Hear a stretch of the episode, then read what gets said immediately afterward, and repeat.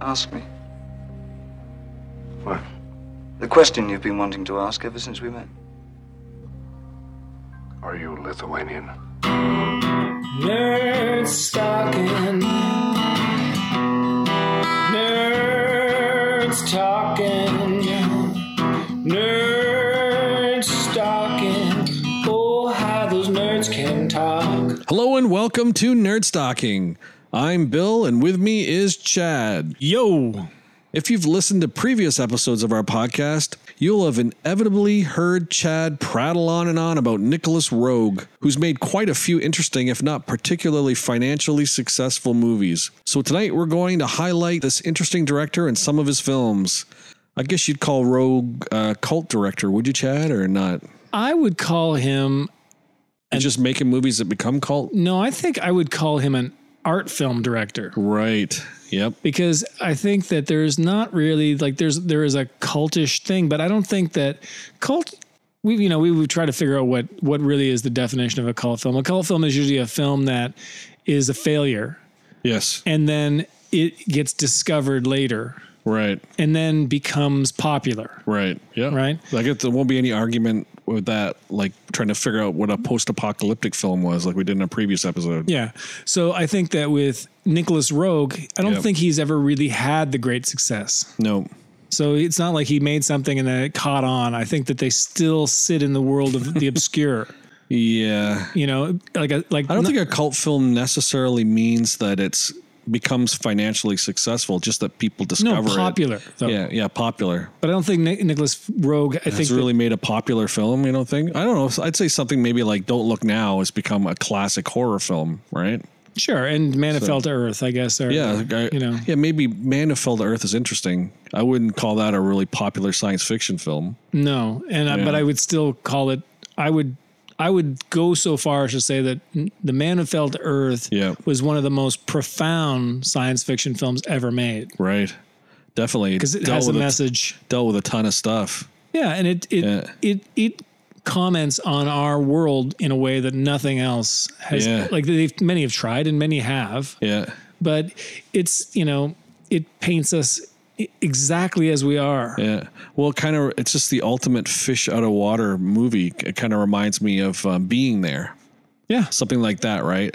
Just a guy, a creature, a, a, a person that just is totally of something else and just gets shoved into society and just bounces around off of people, right? I think uh, David Bowie was his character in the film was not as passive as Chance the Gardener and being there, but still kind of the same thing, like, kind of naive in a way. Yeah, Bowie, w- his character wasn't naive at all. Yeah, but he Yeah. he didn't see.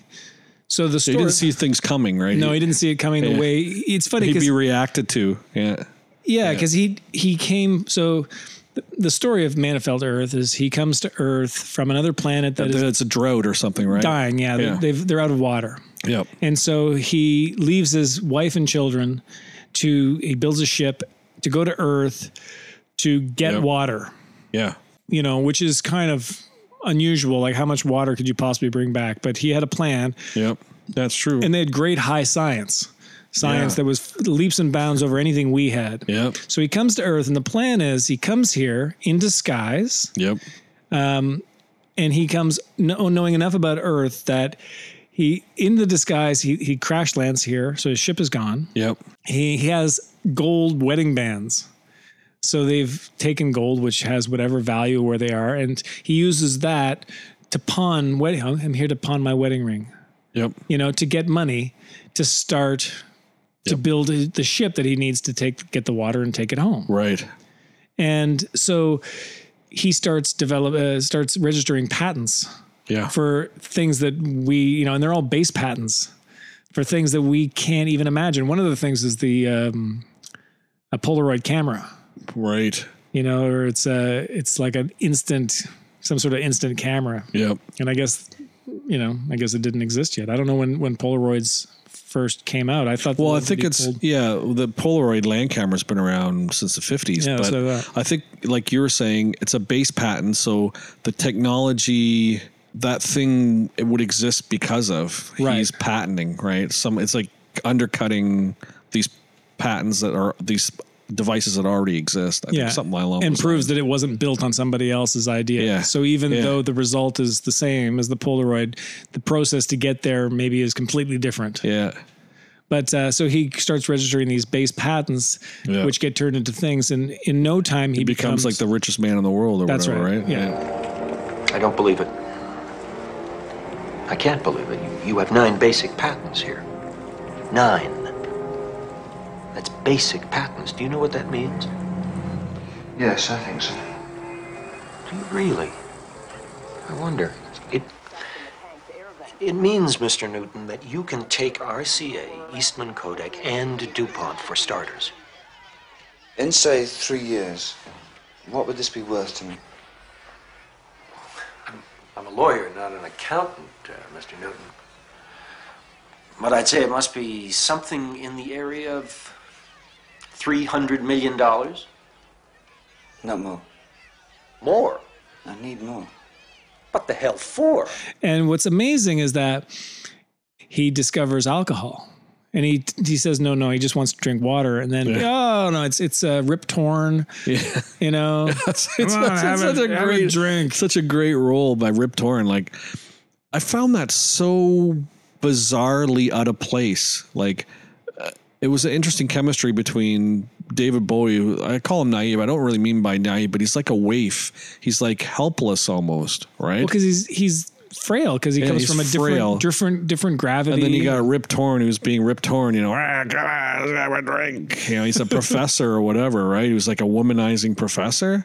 And it's like such he's a his agent or his lawyer I think he's his lawyer like right? he's he's a very human character in this ethereal weird you know alien film right i like it when he said in the film he threw he throws a wrench at uh at david bowie hits him right in the head and he goes if you can dodge a wrench you can dodge a ball oh wait that's a different film Wait, wait, wait, a wait, slightly different film imagine the same actor in both those films one was in the man who fell to earth and then he was also in dodgeball That's right. That'll be the, the new movie. The- see, hey, that's the future of film. They're all they're doing is remaking films now, right? Yeah. What if they just start combining films? You know, like the Alien Predator thing. Yeah. There's I, I see that a new Predator trailer has dropped. too. Yeah, I yeah. haven't seen it yet, but directed oh done by Shane Black, who's a famous Oh, yeah? Hmm. Hollywood did Lethal Weapon films. He's a very famous screenwriter. But Yeah. you know, so one of the cool things in in the Man That Fell to Earth Yeah. is that he has some sort of insight. Like I do a I do a project called Canadian Culture Thing, and I deal a lot of old pictures, and I'm constantly you know Yep. dealing with archival pictures and old ephemera and magazines. Yep.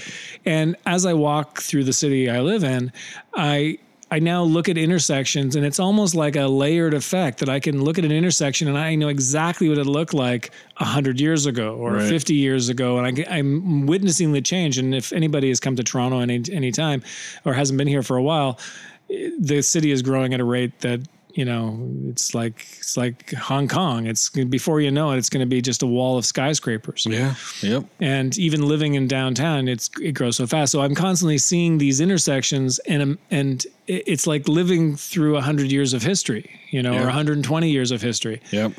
it's interesting and um in Man of Fell to Earth, Bowie has that same thing, but he has some sort of insight where he's driving in his limo. it's just so, so many great scenes when they stop at the gas station and he's Yep. just so like, l- you know, Bowie was at his coolest. He was at his thin white Duke period, 1975, Yeah. young Americans had just come out. Yep. It was like such a great time, but he's driving in the limo, drinking his, whatever he's drinking in his rye Yep. and looking out the window at, at sort of pasture land as he's driving by and then the visions of like natives on horses running by and settlements you know and he can sort of see all the things that were Right. and so i don't know if it's something some of his alien ability or if it's just Like his an imagination artistic touch or whatever in Something, that right? scene, right? Yeah. but it was a great uh, great moment Yeah. the uh, another great moment was at one point there's a sex scene Yeah. with him and candy clark Yep. and they're just like fucking hammered, whacked out on coke, Yep. and they're in this. And it's a great. I love the snapshot of the wall because in the in the mid '70s there was a trend to have these wall murals Yep. and it was a wallpaper that looked like a forest. We had one when I was a kid. We had one wall with like it looked like a like uh we, one house we had like a uh, a forest, and another one was like a Yeah. palm trees on a beach. Right. And uh, in that, there's one whole wall that's done like a forest with I think birch trees, Yep. and there's a door in the middle that you can't see. But anyway, they're in there, and as a Bowie fan, and a lot of Bowie fans, I've never heard anybody you know mention this, but he sings. There's that sex scene has them, you know, having sex while playing with a 45. He's firing a gun Oh, and she's right. laughing, and he's just firing away. Yeah. And the song, the the music in that scene is David Bowie singing "Hello, Mary Lou," Right. which is the, the girl's name in the film. Right. Like her name is Mary Lou, which Yep. is the Ron Hawkins song. Right. That song has never appeared on any record I've ever seen, Wow. but it's cool anyway. Oh, that's awful.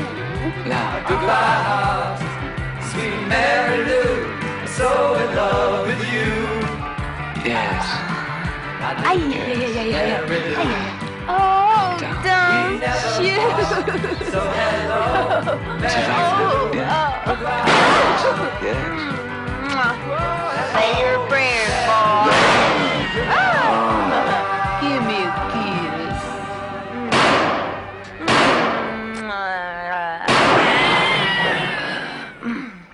Mwah. There was a, a thing near the end where um, Bowie. It's it's weird. Like the, he was gonna mate with the girl or something, and there was a weird, like I get. Oh, what he does is I guess he reveals himself, Mm-hmm. his actual body, and he's like a glowy thing. well, he was in the bathroom taking because he has these coverings over his eyes Right. that he was taking off because it's you know it's like these heavy big contacts so that his eyes would look normal. Yeah. Um, but yeah, so he gets discovered, and uh, oh, before that though, it's, he's I guess it's kind of like an Elon Musk character, Yeah. you know. So he's dab- maybe Elon Musk based himself on David Bowie's character, in Maybe. Man Who Sold the World. Like he's like this great uh, inventor and Yeah. idea man. Yeah. And so at the end of, uh, as uh, near the end, Bowie's character is uh, has finally built the ship, and it's a Right. huge spectacle, red carpet affair where he's going to leave Yep. he's going to blast off and under whatever pretenses and then he gets accused of being an alien or she reveals she snitches on him or something Yep. Is she i Right. don't know if she does Yeah. anyway somebody finds out there was two different women i think maybe one of the women was the one she Right. gets cancer because people started getting cancer by being near him Right. which is very much like dr manhattan in um, Yeah. And the which is- Watchmen. which is probably lifted directly from that so alan moore takes from nicholas rogue Yeah, like uh, Doctor Manhattan was kind of like that. Uh, He's kind of a ethereal, not really caring too much about humanity. Has, Scientist. had his head somewhere else, thinking about bigger things. Right? Yeah. And That's you true. know, and he had no hair and Yeah. all those things. And Yeah, he was Uh, a bit more muscular than David Bowie, but but it's a comic book. Yeah. And so uh, the ship is about to go. Then the authorities pick him up on this accusation that he's an alien, and they want to start looking at him, and they want to x-ray his eyes or some sort of thing. And he was saying, "No, no." Oh, yeah, it and was they're very blind- tragic, saying, "No, if you do that, they won't come off." And eventually, they, they zap him. And so the eye things don't come off. And so he Right. can't remove them. He's trapped behind these fake eyes. Um, I remember that. yeah. So then in the end, they dismantle his ship. He loses it, you know, for whatever, and he just becomes an alcoholic.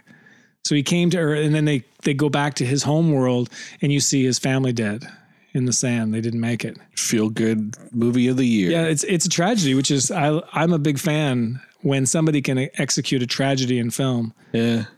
You know, I, but That's that would why be you- European. That's why you hated Rogue One so much. Well, no, there was a happy ending. Didn't they all survive because they hid in a refrigerator? Didn't we determine that? On the beach, they didn't get blasted. The refrigerator protected them. Yeah, that's right. I forgot. It must have been while you were shielding your own eyes because it was so tragic. Yeah, The Man Who Fell to Earth. Great, great film. Uh, Available in Criterion as well. Yeah. N- you know, not easy to watch. Like you got to follow. Like you said, it's very profound. It's a lot of different meanings. It's uh, It's a lonely film though. It's Yeah. a, it's you have to be, Yeah. you know, I've said before I like lonely films. And it's a totally and I guess that's what I like about Nicholas Rogue films. There's a loneliness in all of his films, but it's not bleak, right, you know, like there is a it's just lonely. Right. right, Yeah. Um, but Man of Fell to Earth was a, a masterpiece. yeah. You have a favorite uh, Nicholas Rogue film? Well, um, my favorite one probably his is probably his most accessible, and that's Don't Look Now. A great horror film. Donald Sutherland. Like you know, this the great thing about Nicholas Rogue, just like we said about the man who fell to earth, is he's um not cookie cutter A B C, you know, all in a linear line. He's uh, a, a really interesting filmmaker who plays with kind of place and time. And uh, Don't Look Now is a really off-putting film. I, it's it's kind of like The Shining in a way that the way it's made is off-putting. It's not a horror film where it's shit popping out at you. It's not, you know, speaking of The Shining, it's not Stephen King's, you know, It remake. Shit's just a fucking it's a Jack in the Box, you know, jump scares. But Don't Look Now is just very. It's built really well. It's unsettling. You know, it uh, has deals with a lot of premonition and hi- him seeing himself. Juxtaposition. Yeah. One thing reflecting against another thing. Yeah, exactly. So you think it's one thing, it's not necessarily that thing. That's right. And he plants the seed so you believe it right. without ne- w- without any reason to believe it. Yeah. And then, of course, like in every uh, Nicholas Rogue film, I, I think he's kind of a sex maniac because he's always got to have a real raunchy sex scene. And Julie Christie and Donald Sutherland get it on pretty hard in one scene where they're kind of they're trying to get over the death of their daughter that dies at the beginning of the film, and they go to Venice. He's got a job. He's renovating a church. And uh, hit your mic a little harder there while I'm talking. Sorry, I was attacked by a little girl in a red coat. That's not a little girl. I'll save that for Oh, a see, you're spoiling I'll it. save it for the Trying spoiler to not episode. spoil it. But uh, yeah, great, really great film, and I like Donald Sutherland as an actor. I've always liked him. He's a really interesting cat who's got always got shit going on behind his eyes. You know, great actor. He is a great actor. yeah, His son's a good actor too. yeah. Keith Sutherland is good. He's, done some great solid movies, Yeah. but Donald is pretty impeccable. yeah. I don't know. I can't think of off the top. Well, of my just head. think of the great films, right? Clute, uh, Mash. You Uh, know, body snatchers. Body Snatchers, definitely. He was, uh, Now he's always like the um, corrupt old politician. yeah. Well, he's uh, he had his. Um, I wouldn't call it a comeback because he hasn't really built it anything, anything. But he was the president. w- Was it North or something in uh, the Hunger Games? That's Snow, right. Yeah, yeah. He's President Snow in the Hunger Games. Not to be c- confused with President Snoke.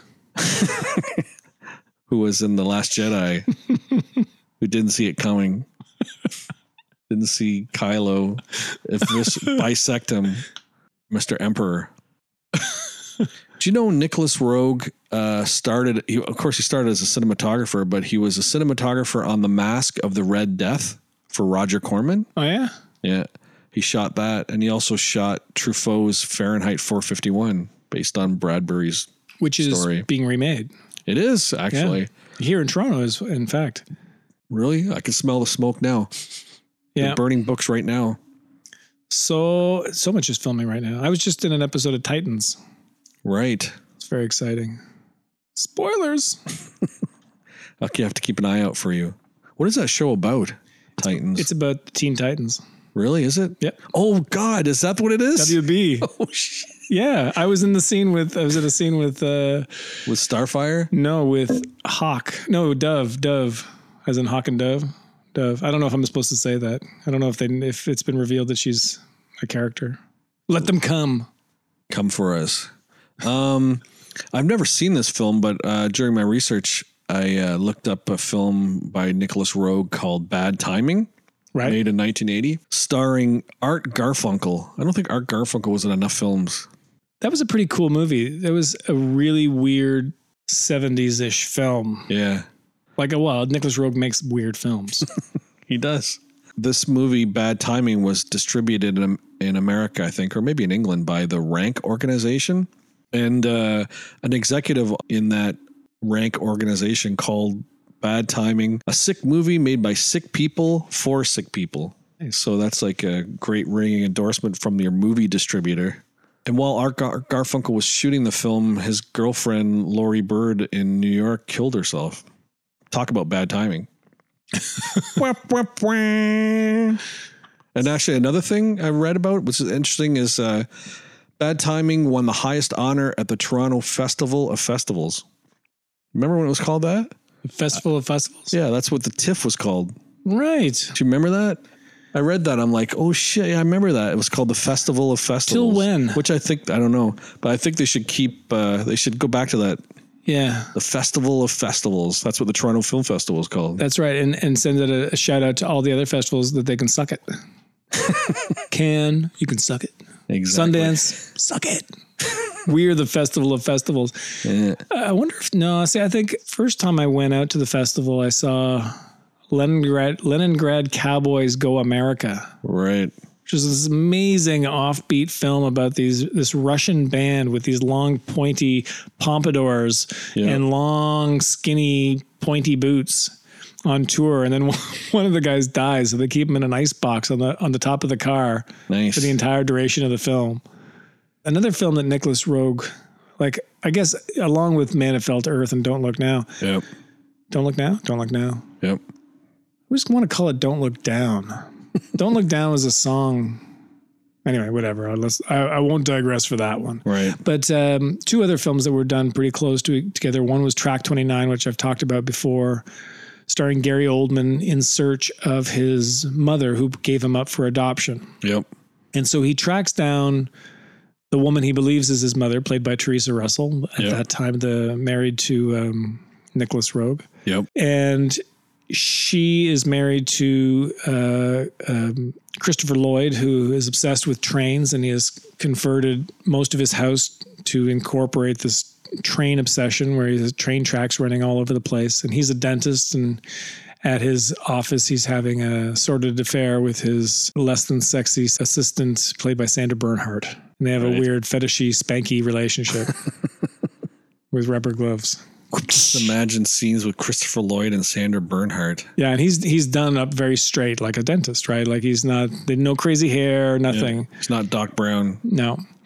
And uh, it's a great movie. The movie starts, and you talk about an opening scene. Like, you can often tell how good a movie is by how interesting the opening is. Not not always. Like, Ghost Ship has the best filmed opening of any horror film I've ever seen in my life, and it is a lousy movie.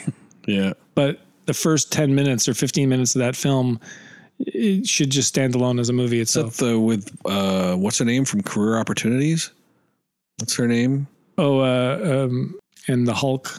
Yeah, it's her, Hmm. isn't it? Requiem for a Dream. Uh, Connolly, Jennifer Yeah, Connolly. Was that's- she in that? I think she's Maybe. the girl.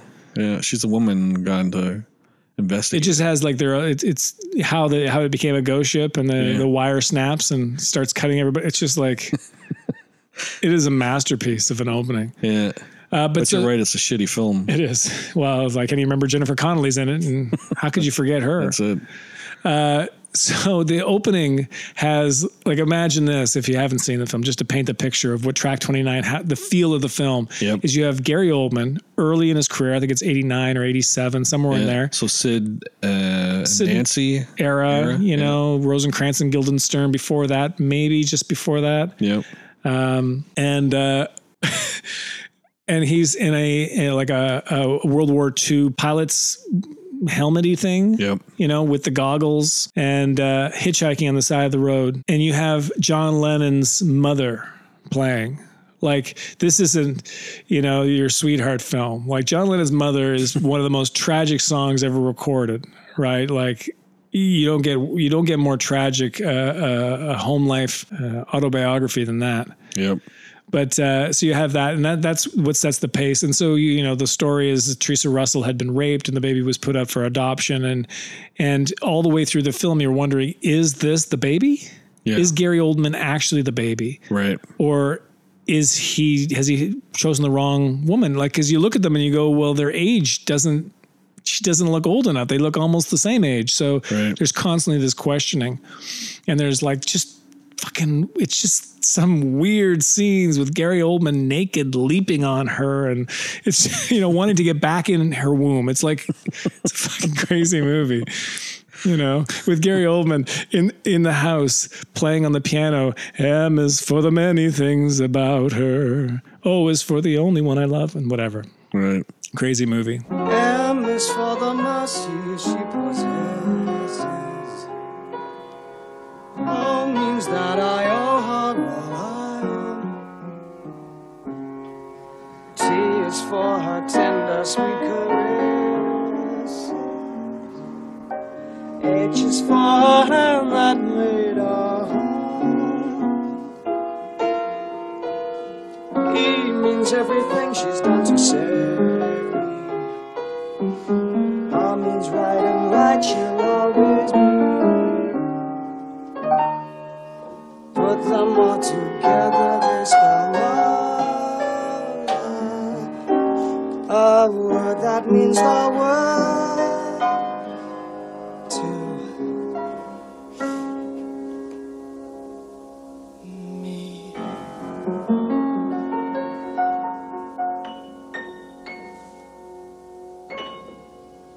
Uh, and I think just before that, he did a film called Insignificance. Right.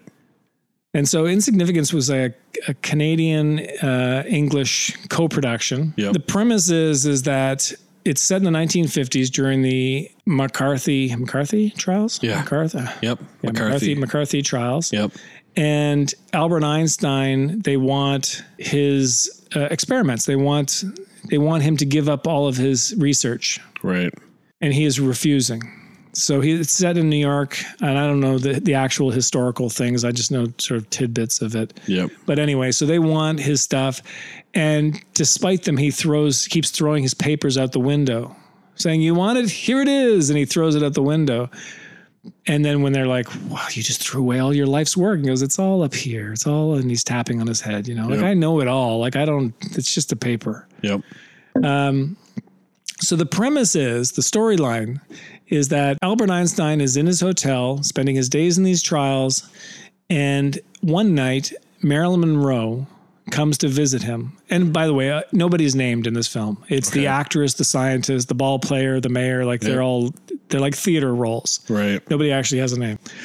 So Marilyn Monroe shows up in the middle of the night after going to a store and buying supplies and wants to explain to Albert Einstein how she understands his theory of relativity Okay. with flashlights and toy cars.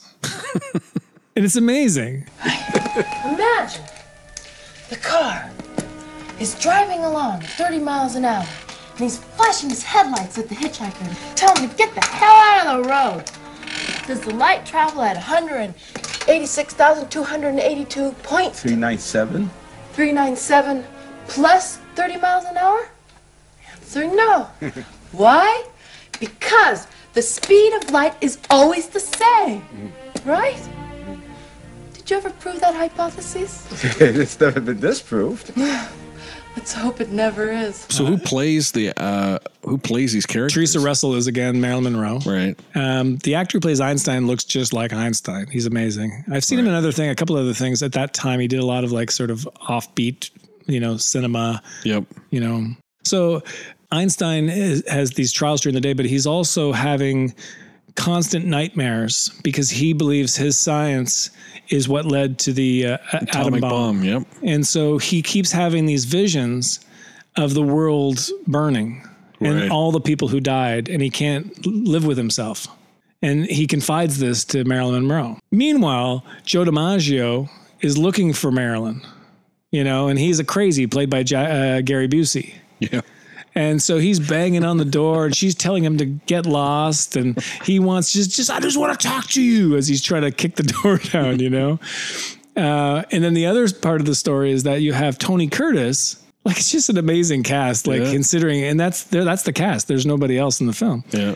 Uh, Tony Curtis plays the mayor of New York City, Right. who is trying to he he's you know he's I guess dealing with Einstein, but he wants to. He's obsessed with Marilyn Monroe. Right. And so we see him outside of the, the of the hotel room hiring prostitutes to dress up like her. so he can have sex with Marilyn Monroe. and then when he meets her, though, and she's pregnant, I guess, in the story too. Wow. And, and Tony Curtis, when he finally is alone with Marilyn and he's trying to like schmooze her, he gets angry at her. I can't remember what causes him to get angry, and he fucking punches her in the stomach, causing her to miscarry. Right. It's like just this crazy movie. With so such, it's like uh, you know, it's a feel good movie. it's a real the true true story. It's kind of like when Harry met Sally, but with nothing in common. When Tony met uh, Teresa. such a good movie, but there's great shots of like the world, you know, a nuclear, uh, you know, bomb going off, and yeah. such a great movie. Insignificance. Make a That great one. play. Put that one on your list. Yeah, it sounds like a like a chamber drama, something that would make a good play. Yeah, small cast. Yeah. You could do it with one room almost. You know, it's like uh, Death of a Salesman. Right. Um, You have to do that for your for the school. that's right. After we do West Side Story, Insignificance by Nicholas Rogue. that's right. And then we're gonna do Beyond the Valley of the Ultra Vixens. Hmm. the uh, so um, another film that needs to be mentioned because I think it was his most successful film Yeah. was The Witches. The Witches was Nicholas Rogue's most successful I film. think so. Yeah. Oh my god. from what I've gathered, it's the one that you know, it's the one that most people saw Yeah. because it came at a time where you know Adam's family was coming out. There was all these kind of like you know monster hocus pocus and all these witchy movies. yeah, well Witches of Eastwick is around Witches the of same Eastwick that time, yeah. Yeah. So people watched it.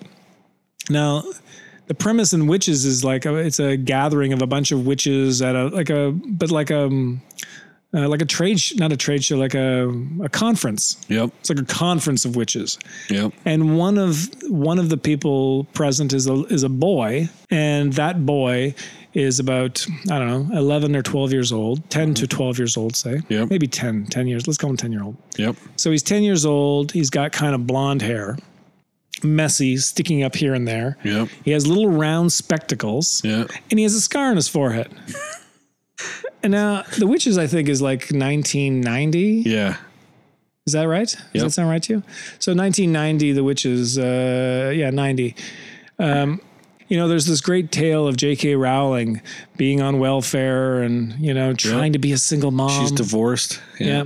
I think she was at home one day watching The Witches and she said, I have a great idea. I'm going to do a, sc- in- you know, instead of a, a conference of witches, now it's a school of witches. And she literally, and this is not to slight her because the Harry Potter books are masterpieces, Yep. you know, and she was influenced by a lot of things in the, in those books that existed before. A lot of the things. Yeah, well, weren't her original. biggest uh, mentor was um, Roald Dahl, right? Oh, well, that makes sense. Yeah, sure. Yeah. You can really see Roald Dahl in the Harry Potter books just because it's there's a lot of high stakes and people get killed and it's danger. There's danger lurking in every corner, right? It's not just this YA shit you'd get that followed in the wake of Harry Potter. It's uh, really, s- you know, there's stakes, there's there's uh, danger, there's peril, right? Well, and what's funny about that, it when you said Roald Dahl, it, it reminded me of something. So I just clicked the button for witches, and Roald Dahl wrote it. Oh, it's based on a Roald Dahl. That's fucking hilarious. Yeah, so we've come. Here we have. We've pieced That's it the together. proof, man. So you're saying she's Holy shit, that's the fucking roadmap, man. Yeah. That's that's the goddamn Watergate all wrapped up, man. so Roald Dahl wrote the book in which the witches was based on. Who fucking Created Harry J.K. Potter. Rowling appropriated for, uh, and that's what led her to it. Yeah, and he's this little wizard kid. He's a little witch, and you know. Well, you might say it's based on the book more than the movie, I guess. And that, like you said, but is- the, but I don't know how he. Well, he was- she's lifted. There, there's stuff she's Oh, lifted yeah. from Roald Dahl, right? Well, there's things she's lifted from everywhere. Like, Yeah. you know, Nicholas Flam- Flamel and the Philosopher's Stone is historical. It's a historical thing, right? Yeah. It's from the. Yeah. So, like, if these things existed, the, the, the, the big things that suck your life force out, Yeah. or like, you know, like none of these, like Yeah, these the- ideas aren't necessarily original. It's how she's assembled them. Right. You know, I've c- made this comparison before that the Harry Potter gang is very much like the Star Wars gang. You know, you have Dumbledore as Obi Wan, and you have Harry Potter as Luke, and Hermione as Leia, and Yeah. Ron is Han. Yeah. Right. Yep. And so it's sort of like, you know, these are in the same way that Star Wars also wasn't exactly original. Right. You know, these are the these are the the adventure stories with the gang of, you know, Jason and the Argonauts or whatever, right? Yeah. You need your team, you need your backup. Yeah, there's only five stories. You just keep recycling them. Yeah. A hero with a thousand faces, right? Yeah. but yeah, so the the witches was I don't think it was a great movie. But now that I remember that it's Roald Dahl, Yeah. because I guess somewhere in my head I did n- remember that it was Roald. Um, it makes perfect sense in the story. I'm not a fan of the movie, but this the movie is it just just emits Roald Dahl, Right. just not necessarily his best in my opinion, right. because he's written some just amazing books. Yeah. Yep. When your father was a boy like you and living with me here in Norway, I told him about witches too, so that he would always be aware. Now, the most important thing you should know about real witches is this. Now, listen very carefully. Real witches dress in ordinary clothes and look very much like ordinary women. They live in ordinary houses and they work in ordinary jobs. Every country in the world has witches. And there is a leader, a high witch of each country. And the ruler of all the witches is the most evil woman in creation, the Grand High Witch herself. There's a great. I, I recently read um, a collection of short stories by him called "Someone Like You," Hmm. and I guess a number of them were made into short films. Maybe we talked about it in a um, Twilight Zone E episode or something. Anthology. Did we have an anthology discussion once? Yeah. Well, he Roald Dahl did uh, two series that were anthology kind of thriller series. One was called Way Out. Way out, way out.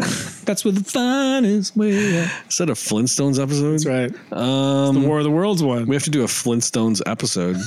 uh, We just did. It was over now. and then uh, he did another one called Roald Dahl's Tales of the Unexpected or something like that. right. That's that's the eighties. During that resurgence, you know, you had the Twilight Zone redone, you had Outer Limits. Outer Limits redone, you had Alfred Hitchcock Presents redone, and then Roald Dahl did one. Tales from the Dark Side. Yeah. Uh, that was late 80s, I guess. Yeah. Yeah. There's. Uh, so witches. There was one story in someone like you, which was made, which is, I guess, about a guy who bets. And he wants to bet this guy's finger. And I guess that was one of the ones that was in one of these series. There was a few of them, but they were brilliant. Like he's a brilliant storyteller. He's a beautiful writer, yeah. and I'm sure The Witches was probably a much better book than it was a movie. Um, You have to read it to your kids. well, you know, James and the Giant Peach, such a great You know, story, Mm-hmm. Charlie and the Chocolate Factory, classic amazing. Both of them. literature. the uh, you know when i was a kid i whenever i think of charlie and the chocolate factory i think of being like a kid in let's say 1977 78 somewhere like that Yep. and uh, up in orangeville ontario there used to be this uh, annual event called the freak olympics Okay. and uh, I went. My mother took me once, and it was basically a bunch of hippies and bikers, and you know everybody smoking dope and having their own Olympics with ridiculous running and Yeah. things. Yeah. And uh, I was reading one of those books. I guess the I think I was actually reading maybe the Great Glass Elevator. Right. And I remember sleeping in a tent at the Freak Olympics because everybody was just camped out on the farmer's land. Yeah. So Roald Dahl's Charlie the Chocolate Factory always make me think of the Freak Olympics. Makes you think of Orangeville. That's right. All those podheads. It's a giant peach, not a giant orange, Judd. It's a giant bowl, man. but yeah, Nicholas Rogue is an amazing director. I haven't seen. I'm actually surprised that there's a couple of films on this list that I'd never even heard of. Yeah, we'll have to uh, look them up. But I definitely would recommend "Don't Look Now" because it's uh, it holds up. I think that might be the most suc- that might be one of the more successful Yeah. films. It had Donald Sutherland at, at, at the top of his game too, right? And Julie, I think Julie, I think it was Julie Christie was the girl, and like Hmm. she was a huge star. But yeah, it holds up. You know, it's you know the clothes are dated and stuff. There's, eh, but the way it's built, it's timeless. It's kind of a timeless, uneasy, um, off kilter. You know, dealing with lost things and premonitions of your own death and time and place. It's amazing. It's a great film. Uh, but don't look now, but it's time for this insignificant podcast to fall back to earth. You like that, Chad? It was I worked very- hard on very that. nice. I did that all on the fly. I didn't have any of that prepared. We invite you to check out nerdstocking.com for an archive of our previous episodes, as well as a library of nerdstocking videos we've made. Please drop us a line at nerds at nerdstocking.com and let us know what your favorite Nicholas Rogue film is, or if you've even heard of him. Farewell. It's a little bit roguey.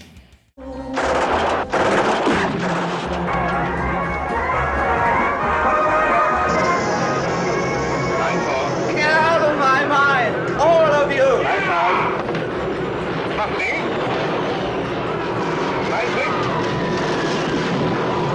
Leave my mind alone. My authority of His Gracious Majesty, George Rex. Stay where you belong. Go away. Back where you belong. God bless Haddon Fair. Back where you came from. Oh, what the hell do you think you're doing?